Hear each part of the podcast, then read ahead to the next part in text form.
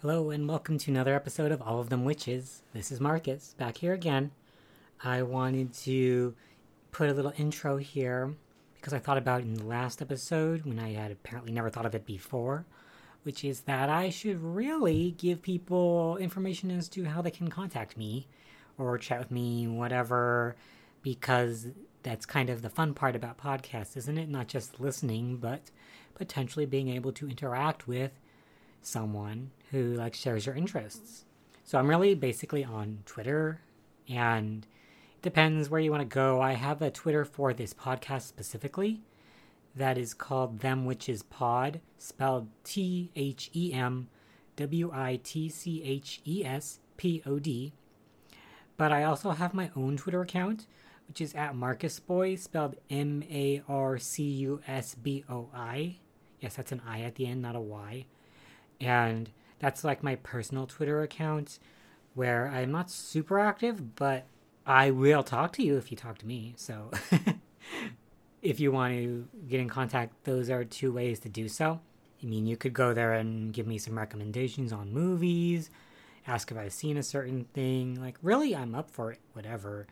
And so you'll see there that I'm pretty much willing to chat I see that there are apparently some people listening, so I would really love to hear who you are. Like, where are you from? What are your favorite horror movies? Maybe favorite movies in general? Whatever. I'd just be happy to know well, who the heck is listening to me. Of all people, who are you? so, that's my little spiel out of the way. So, today I wanted to talk about a movie that I have been curious about recently because Vinegar Syndrome recently released it. And this film is called The Candy Snatchers from 1973. I wasn't really sure what to classify this film as. You know, is it really horror, for example? The IMDb page lists horror as one of the tags, so I was thinking, sure, I guess that could classify as horror. And in my opinion, it is horrific in some respects, though it's definitely not a typical horror. It's not a slasher. It is nothing to do with ghosts or vampires or zombies or any sort of monster. It's more just the terror of humans being awful, which, you know, some people may not classify as uh, a horror film, but I'm going to say sure it is. And it's my show, so I could cover whatever I want, really. Um, yes, that's the movie, and I'm going to just play a little trailer here for the Candy Snatchers.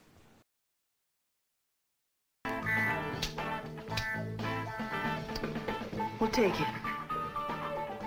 It started as a simple crime, the Candy Snatchers.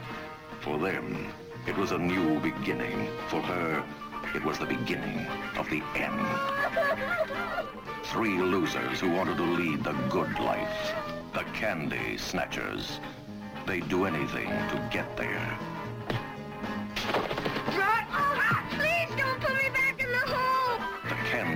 Snatchers. They were rough on Candy. They were rougher on themselves. Hey, get out of my way! You only knew! I said no! The Candy Snatchers. They were after a fortune in diamonds. We cut off her ear. And they sent her father a piece of candy in a box. Oh my god, no! The Candy Snatchers. They did things they couldn't even believe. That is sick. That is really sick. The cops! 14!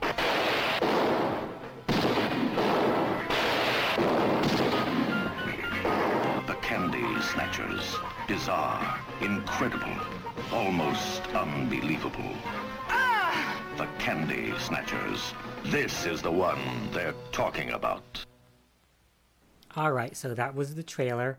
And, you know, I don't know who's listening again, but if you are familiar with sort of 70s exploitation films, you will probably feel like that trailer definitely feels like it's talking about an exploitation picture. And I think, yeah, this The Candy Snatchers is definitely an exploitation movie, but a bit darker, a bit more serious and grim than some others, I would say. And again, there is kind of a horror element, though it may not be standard horror by any means. So this film again was made in 1973 and directed by Guerdon Trueblood, and it is basically about this kidnapping storyline. There is a girl named Candy. That's where the movie title comes from. And she is going to a Catholic high school, and she is just plucked up and kidnapped right away, like two minutes into the movie. She's gone in these people's um, van. And there are three kidnappers two men and one woman. And their goal is to use Candy to extort money from her father, who is this like fancy jeweler person. So they're like, of course, he's got cash, he's got jewels, so he could get that money by um, taking his daughter and you know doing a ransom. This movie is based, at least in the start, it's based off of a real kidnapping of a young woman named Barbara Mackle, who in 1968 was kidnapped when I think she was coming home from college or something. That's where this movie gets its basis, but it goes completely off into its own territory. Um, probably the only other similarity is that the kidnappers, the method by which they um, hide her. But that's basically all you need to know at this intro. Um, and I'm going to go into spoilers, of course, right now.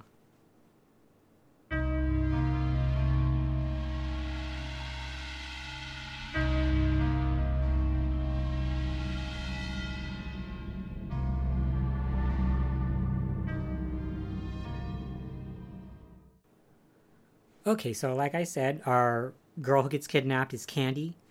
She is kidnapped by three people. There's Jesse, a woman. There is also Eddie and Alan, who are these two guys. It appears that Alan is Jesse's brother, and Eddie is just some guy that's also involved in this situation for some reason. They all kidnap her because they got this plan, but really Jesse didn't even come up with this like in her own criminal mind. She just saw something on TV and decided to replicate it basically. So they, you know, capture her right after school. And they drive her up to this sort of hilly, empty place and they put her in a casket underground and basically cover her up with a bunch of dirt. And the only thing that's keeping her alive is basically that they've got this pipe that's sort of an air hole from the casket to above ground. Aside from that little pipe sticking up, you can't really tell that anything's gone on after they've covered her up. You can't hear her screams or anything unless you're directly over that pipe. So they decide, great, we're ready. We move on with our plan of letting her father know that we've kidnapped her and asking for money. So they do this, but it turns out there was a little child hanging out in the bushes who saw this whole thing happen, who saw them carry this girl who's blindfolded and screaming and put her into a hole in the ground and cover her up. This little kid is just like staring, you know, shocked, but he doesn't he doesn't he doesn't get caught, which is great. He's just lucky. He's just hidden enough in a way that nobody sees him. So he runs back to his house, and it appears that this child, his name is Sean, he is nonverbal.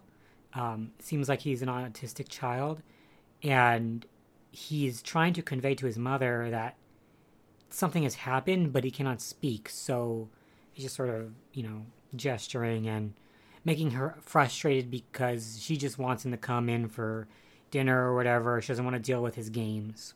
So we can tell already that there's going to be some sort of uh, drama with this kid knowing this information, but how is he going to tell it to people? So Candy's father is named Avery, and he's, you know, like I said, he's a businessman. He's like sort of managing this jewelry shop, and he's just out of having lunch with people, clients maybe, and he receives a call from one of the kidnappers. And they tell him they've got their daughter, his daughter, and that he better pack up a bag full of jewels and bring it to a sort of drop point, otherwise, they're going to kill her. So he's shocked, but the weird thing that starts happening is we watch Avery. He goes home, um, talks to his wife, Catherine, doesn't express that anything has happened to Candy. In fact, he covers it up. He says that Candy called him and told her, uh, told him that he was gonna, she was gonna spend the night somewhere with a friend. He's trying to play, you know, on the down low. The kidnappers did give a time frame. They said you have to do something in like 40 minutes or else. But he's just sort of wandering around, basically. So the kidnappers are all sort of watching the drop point from afar. They're waiting. They're like, hey, when is he going to come? And he sort of misses the time frame. He misses the due time. And they're like, well, maybe he got a flat tire. I don't know. So they keep waiting. But then we get to like go back to the husband, and now he's hanging out with his mistress, who looks like um, a woman who he works with at the jewelry shop. And he just, you know, brought her a necklace, and they're having their own little fun.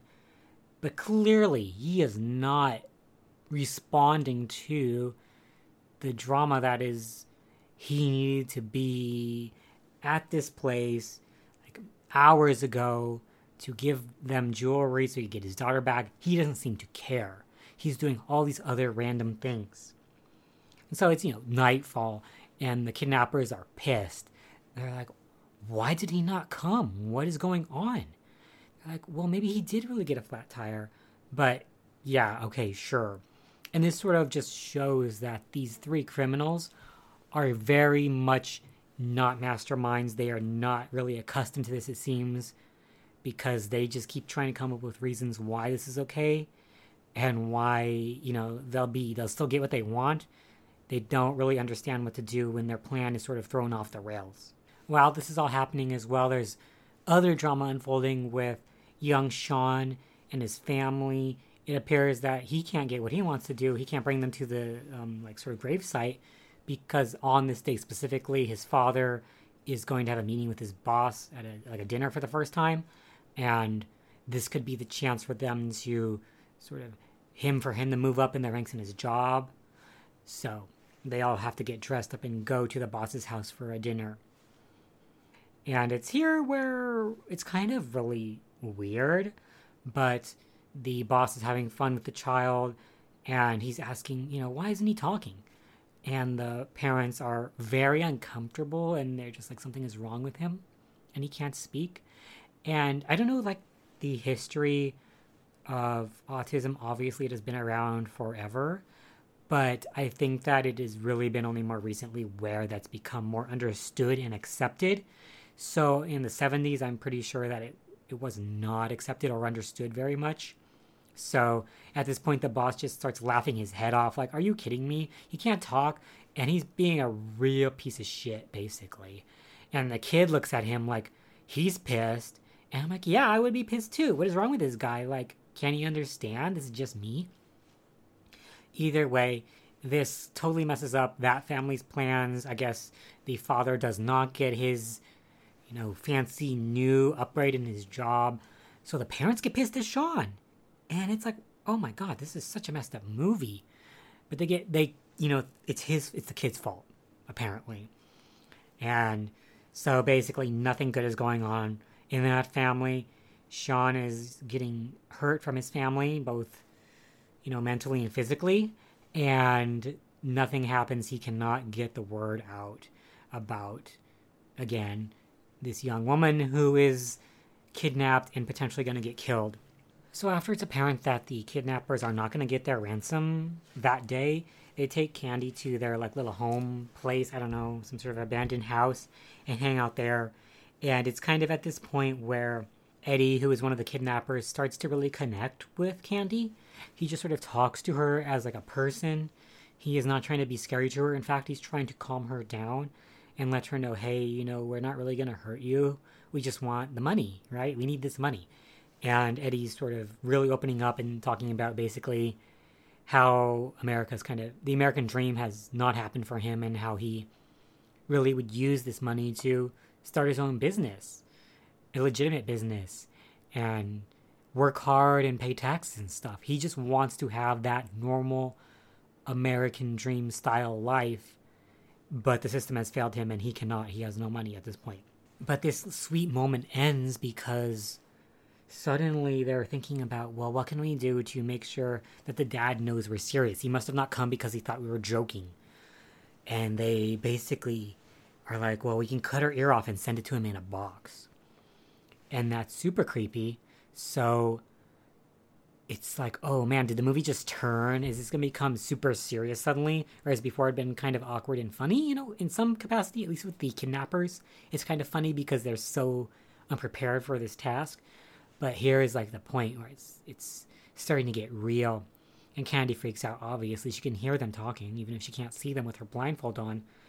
And fortunately, they do not cut her ear off, but they do make her think she will, that they are going to do it, so that she'll scream, and they record this footage of her screaming about it. And then they go to uh, like a hospital, morgue, and get some random dead person's ear and put Candy's earring on it so that it appears like it's really her ear. And this whole sequence is kind of funny as well, in sort of a black humor way, because Jesse, who's one of the kidnappers, she is supposedly like the sort of ringleader, it seems, so hardened. But when she's in this morgue, she gets disgusted watching the um, man cut her, the uh, dead person's ear off. And she won't even pierce the ear with the earring. She asks the same person to do that for her. So you can see the humanity in the situation is that, yes, they all want the money really badly, and they are willing to go, it seems, all the way, but they've never done something like this before, at least most of them. But, you know, the movie is just getting more dark as time goes on, so Eddie, who had just had a lovely heart to heart with Candy, for some reason decides to turn into a total male chauvinist pig and comes up to Jesse because he thinks that they're going to be together after they get the money and Jesse's like, no, I was just like lying to you. So he flips out and uh, rapes her. And that's just like, man, Eddie, I was feeling for you, but then you had to turn and do this terrible, monstrous thing. So I'm never going to be able to care for you again.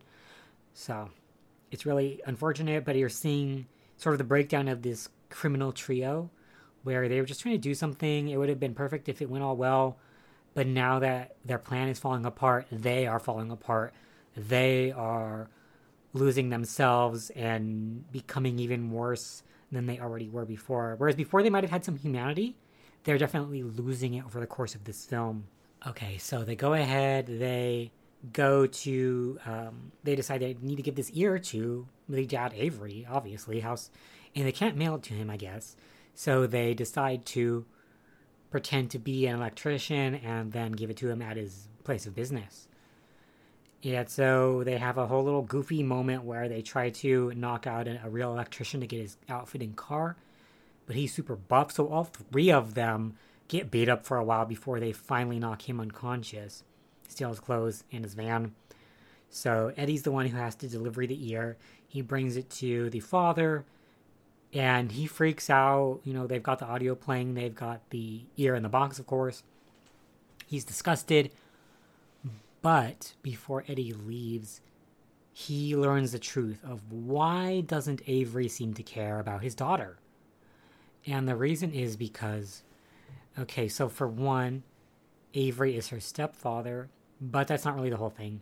It's that her real father, Candy's real father, was rich and he is going to he has an inheritance for Candy that if she like lives until she reaches 21 then she will get 2 million dollars. But if she does not live to that inheritance age of 21 then half of the inheritance money the 1 million dollars will go to her stepfather Avery. So Avery you know maybe he never had feelings for her I don't know. But regardless if she dies, if the kidnappers kill her now or anytime soon, because she's still in high school, she's not near the 21 age yet, then he will get $1 million. And that's why he doesn't care. He wants them to kill her. Eddie's just gobsmacked, like, oh my god, are you kidding me right now? And so he has to go back and convey this message to the other folks, the other kidnappers, because they're planning to, yes, legit kill her because they're, you know, pissed off and they don't know what else to do. So he has to drive back, race back, and let them know hey, no wonder he wasn't coming. He's not going to come. And if he kills her, we're not getting any money whatsoever. So, unfortunately, while he's driving back, Alan, Jesse's brother, decides to rape Candy because it's an exploitation picture. So he does, and it's really it's really sad. It's really fucking sad.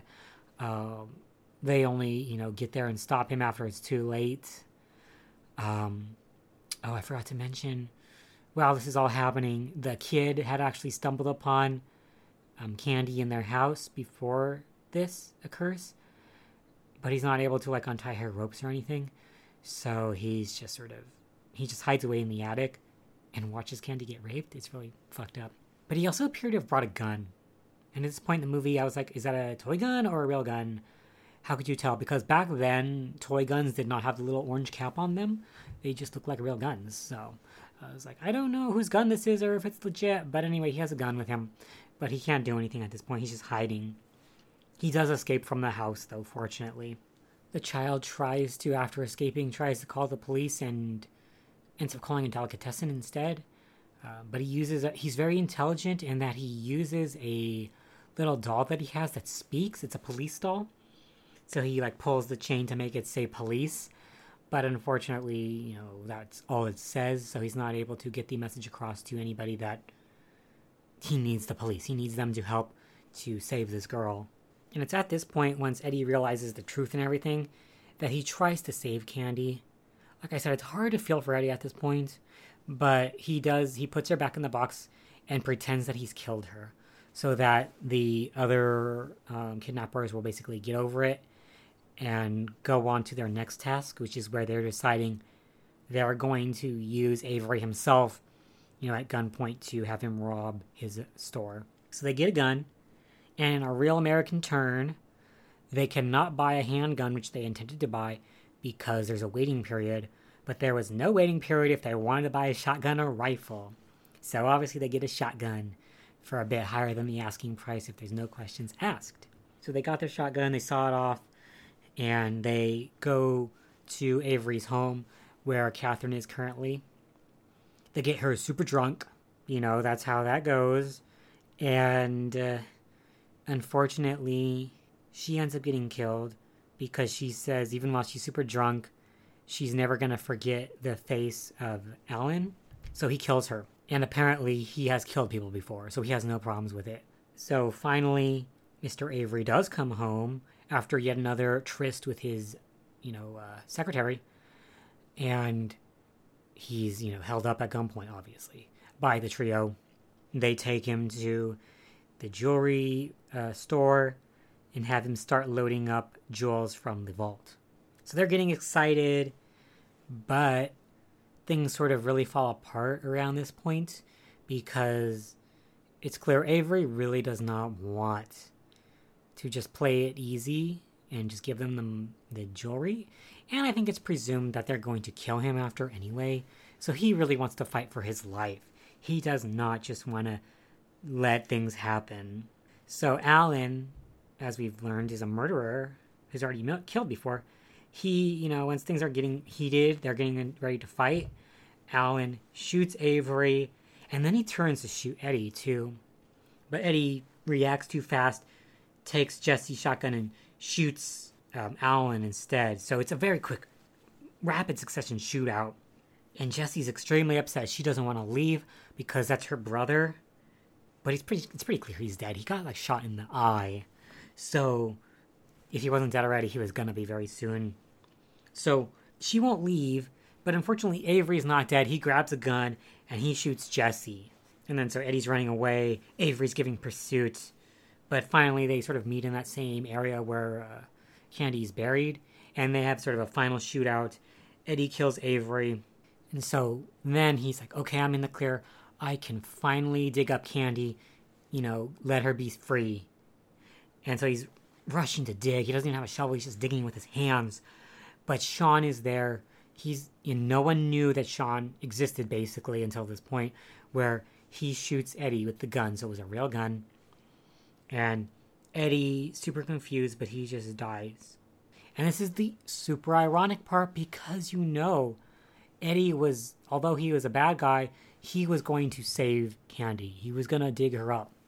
But as far as Sean knew, he only knew that these three people were kidnappers and they had put her there and that they were going to hurt her. They he didn't know what Eddie was trying to do just then.